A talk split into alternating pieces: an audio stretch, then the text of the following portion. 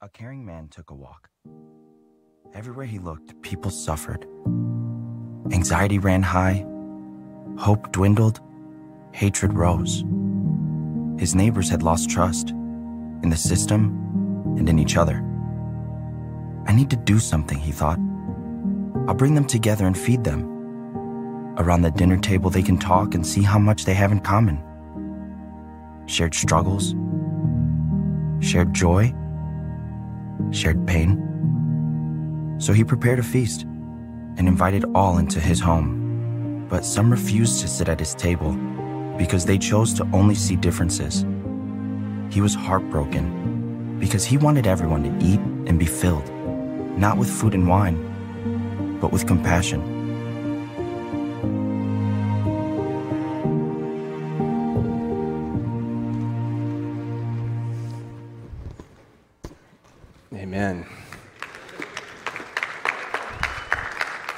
Well, today we start a new series as, um, as re- recently, probably the last couple of years, I've just felt in my spirit like, you know, to do a focus on Jesus and his ministry and his life.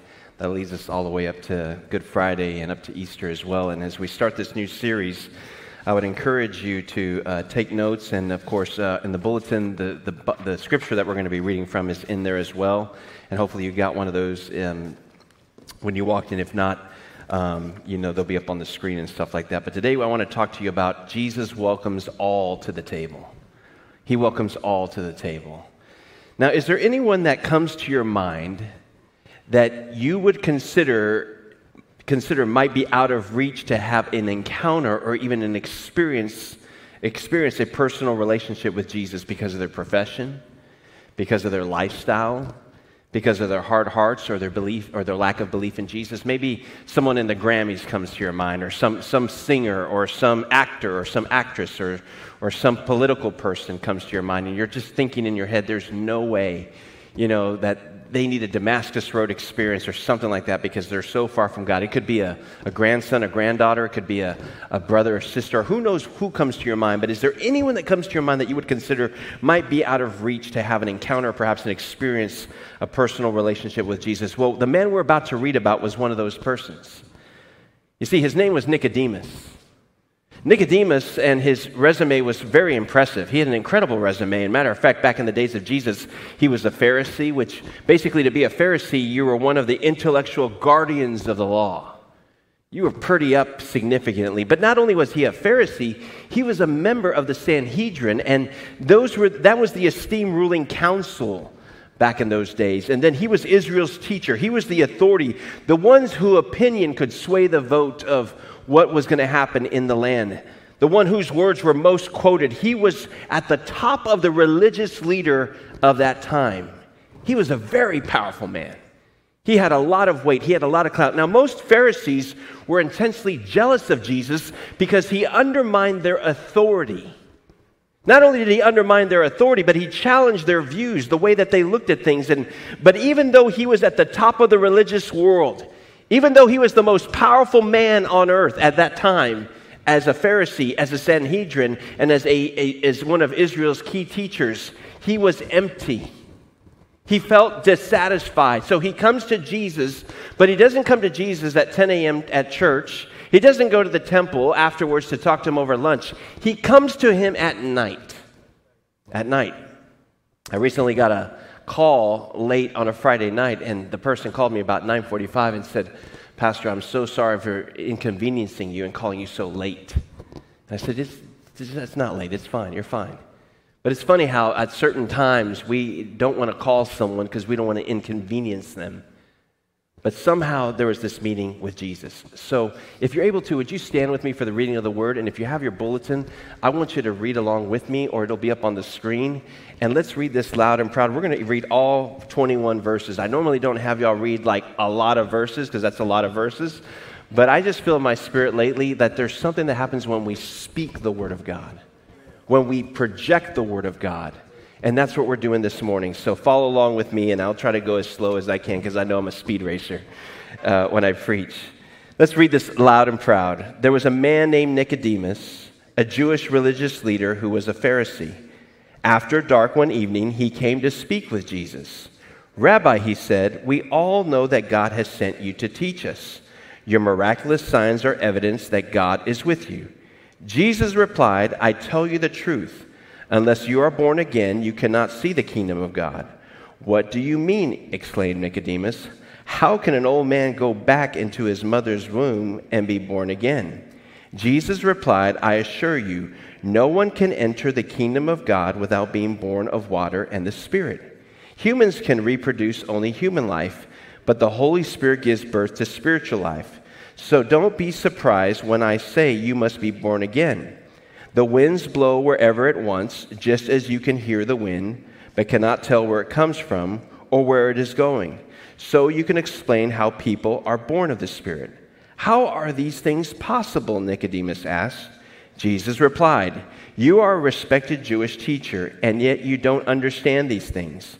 I assure you, we will tell you what we know and have seen, and yet you won't believe our testimony. But if you don't believe me when I tell you about earthly things, how can you possibly believe if I tell you about heavenly things? No one has gone to heaven and returned, but the Son of Man has come down from heaven.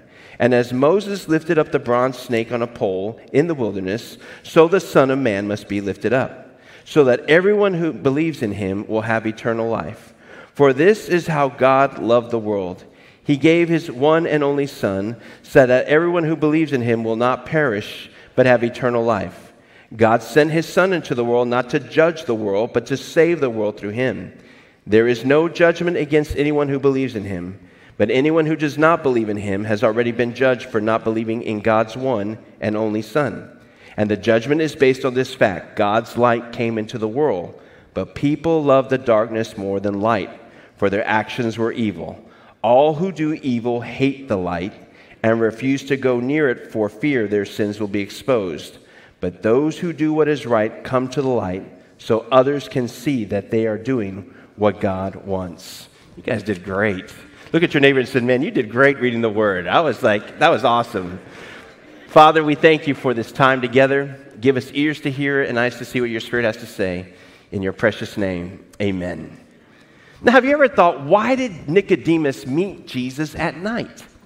Why not in the evening or, or, early dinner or something like that? Well, probably it was to avoid being recognized by others. You see, he came not as a person with a title when he came to Jesus. He did not come to a person, he, he did not come to Jesus as a high ranking religious official, even though he was. He came as a person seeking the truth. And who is Jesus? Jesus said, I am the way, I am the truth, and I am the life. His meeting with was Jesus was a big gamble. Some of us have taken risk. Some of us have gotten involved in, in certain things or certain um, organizations, and people have said, Don't get involved in that. That looks kind of risky, but yet we, we took a gamble. Or, or maybe you used to be a gambler, or you knew someone who was a gambler, and so forth. But you see, when he came to meet Jesus at night, it was a big gamble for Nicodemus. Gossip of his encounter with Jesus could, could hurt his reputation. Not only could it hurt his reputation, it could cost him his career for even having a, a, time at a table with Jesus. But despite all the possible consequences, despite all the calculated risk, he came to Jesus, and when he encountered Jesus, he got more than what he expected. And a challenge to a new way of life and a new way of thinking. If you want to write this down, friends, I want you to understand this morning that Nicodemus came to Jesus for a religious lesson but he left with a relational experience. And that's the kind of God we serve. He doesn't want us to be wrapped up in a religious lesson. The religious lessons are important. Learning the Word of God is important. Memorizing the Word of God, studying the Word of God, all those things are important in our life. But I believe not only does the Lord want us to have the head knowledge of who He is, He wants us to have the heart knowledge of loving Him and knowing Him and growing in Him. You see, that is what the Lord wants us to experience on a daily basis is a relationship with Him. Not on a Wednesday night, not on a Sunday morning. Those are great. But could you imagine if the only time you spent with your children or the only time that you spent with your spouse was from 10 to 11:15, maybe 11:30 if the God, if the Lord's really moving or maybe noon or maybe on a Wednesday night from 6:30 to 8, maybe 8:15 if the fellowship's going really well. That wouldn't last that long. You see, this coming Saturday, I have the honor and the privilege of being married to that woman right there, Tree Singletary, for 29 years. 29 years. Now, I'm not as, as high in, as some of these that have been married 40, 50, 60 years. I'm still waiting for your book, uh, Mike and Pam, you know, for that. But I'm telling you, think about this. And matter of fact, I, I calculated to see how many seconds I have been married to Therese. As of this Saturday, I will have been married to Therese for 914,544,000 seconds. Wow. 15,242,000 minutes I've been married to her. I've been married to her come March 11th, 252,000, 040, uh, 250,000 hours and 10,585 days. Now, some of you, if you're like, well, we've been married 62 years, just Google. Married 62 years, how many seconds is that? Don't do that right now, okay? I'm preaching the Word of God. But the bottom line is this try it. You will be amazed at how many seconds, how many minutes, how many hours, how many days, how many. It's just unbelievable what can be done just through technology. But I want you to listen to me this morning, friends. Nothing compares to the relationship Jesus wants to have with each of us on a daily basis.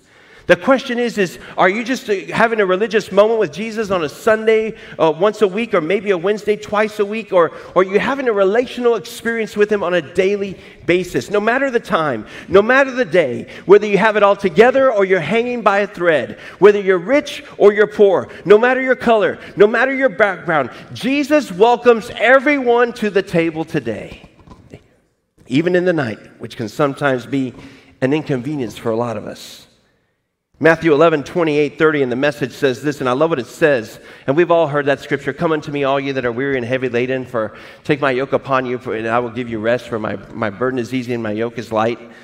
But it says this in the, in the message it says, Are you tired? Are you tired? Are you worn out? Are you burned out on religion? Come to me. Get away with me and you'll recover your life. I'll show you how to take a real rest. Walk with me and work with me. Watch how I do it.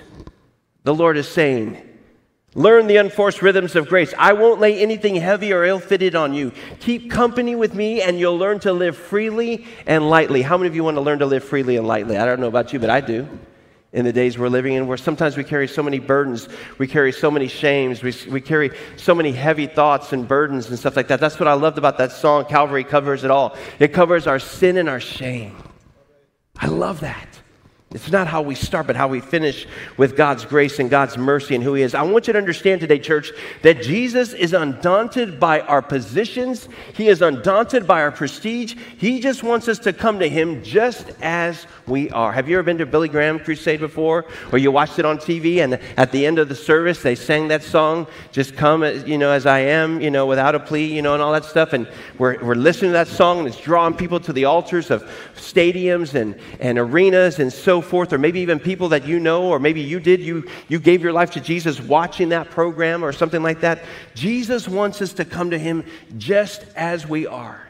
And Nicodemus heard what Jesus did with Mary Magdalene, how he transformed the transformation that took place in her, in her, deliverance from demons that were raging over her soul. And if you ever saw The Chosen or you've ever binged on that show, and if you haven't, I would encourage you to. It's an incredible show, but the first episode is on Mary Magdalene, and, and there's Nicodemus just kind of, he remembers what she looked like, and then one day she's just skipping through the tulips or just having a good time, and he's just like, What's going on? Does she have a twin? He, could, he was dumbfounded by what happened. He heard about the authority that Jesus showed in cleansing the temple from being a modern day marketplace. He heard about how Jesus turned the water into wine in John chapter 2. Church, you need to understand that Nicodemus knew the law. He was a Pharisee. He was a Sanhedrin. He was a teacher. He was the who's who in that moment. But he didn't understand the God whom the law revealed. He didn't understand the salvation that, that was God, that God was offering him through his son, Jesus Christ. Now, when Nicodemus heard about Jesus, he knew Jesus had no credentials. He knew that Jesus had no formal schooling. And he showed no desire to be a part of the inner circle of the religious elite leadership. Night after night, Nicodemus was wrestling with the same question based on what Jesus had done and asking himself, could this be the Messiah? How many people in our culture today are asking that same question? Is he the Messiah? Or is he just a man or is he just a myth? And night after night, after sleepless night, contemplating, looking through his books, looking through his studies, he could not find the answer until he went to Jesus at night. You see, if you want to write this down in your notes, Nicodemus may have come to Jesus in the dark, but now he stands in the presence of the light of the world. He stands in the presence of the light of the world. You see, no doubt Jesus was the Son of God, but he was made of flesh. He, he was probably tired, just like you are, from a, a nine to five day or a seven to eight day or whatever it is that you're dealing with. And, and not only was he drained uh, physically, but he was drained mentally and spiritually from teaching, from a day of teaching, from answering questions, from performing miracles. But he was and is always accessible to the ones who come and want to meet with him. And when Nicodemus said, I got to meet Jesus, someone made this gathering happen in that moment. And even though Nicodemus rubbed shoulders with the most respected minds of the religious hierarchy of those days, he probably always felt the same way that some part of his life was missing.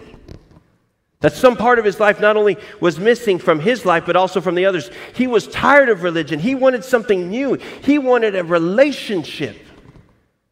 And Jesus wasn't speaking about jots and tittles of the law. He was speaking as the word of life. And today he speaks to us as the word of life. He speaks to us as the word. You see, friend, when we sin, have you ever noticed that we don't want to hear the truth?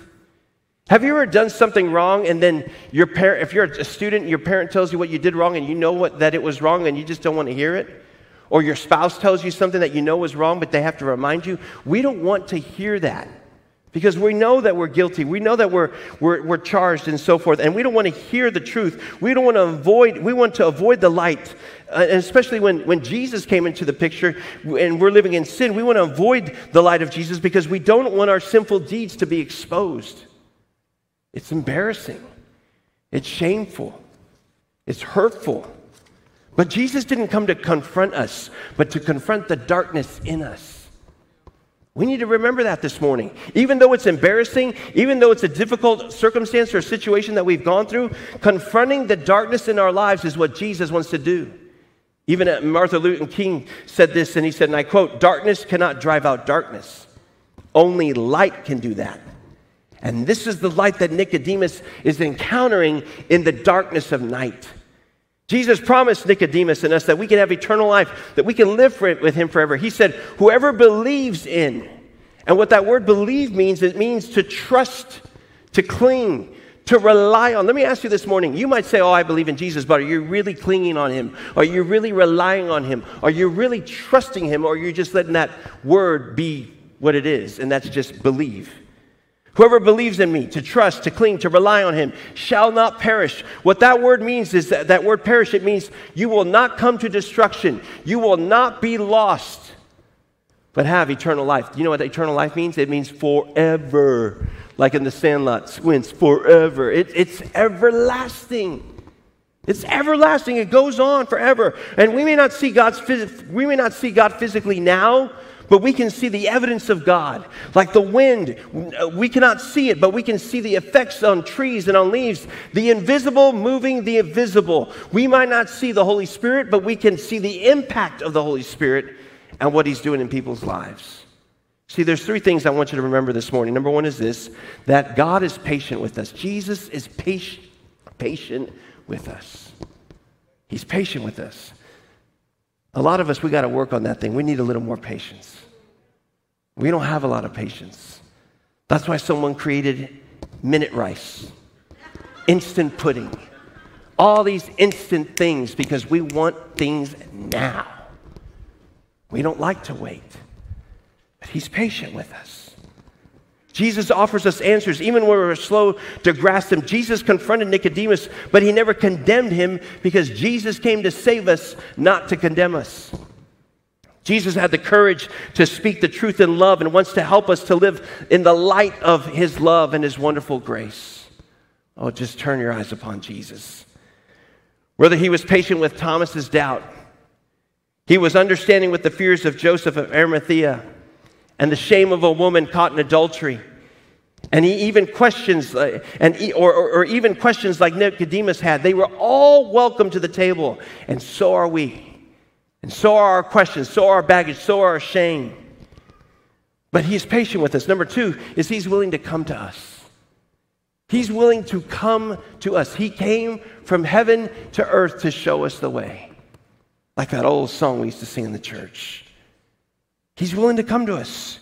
Jesus was willing to go anywhere when he lived on this earth. From a Samaritan well, he went. To a Damascus road, he was willing to meet a Pharisee. He was willing to meet a prostitute. He was willing to, to go anywhere, whether it was in the morning, whether it was at noon, or it was at night, because it only takes a step of faith out of darkness into the glorious light of Jesus.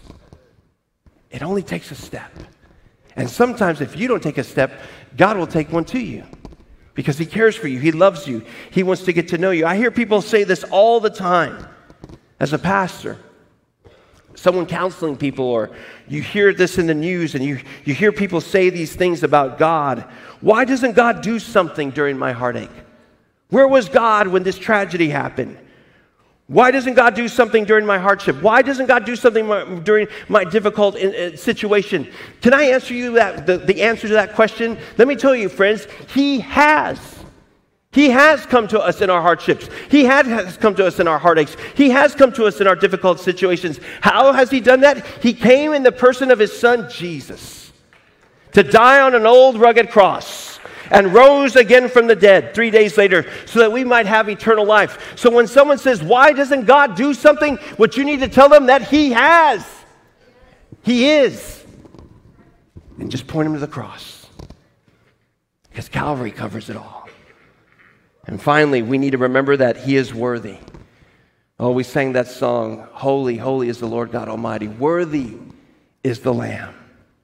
He is worthy, but still loves us as unworthy people. Have you ever thought about that?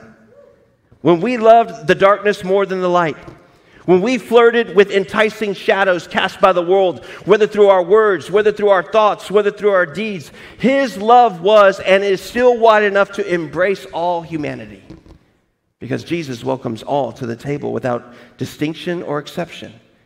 God's love for us is immeasurable, is immeasurable. It's incomprehensible because he was willing to sacrifice his only son for us. Jesus was willing to accept the mission that God asked of his only begotten son. Wow. You see, Nicodemus encountered at the table, Nicodemus' encounter, his encounter at the table with Jesus changed his life forever. He came away with a new understanding of both God and him, and his life was changed forever.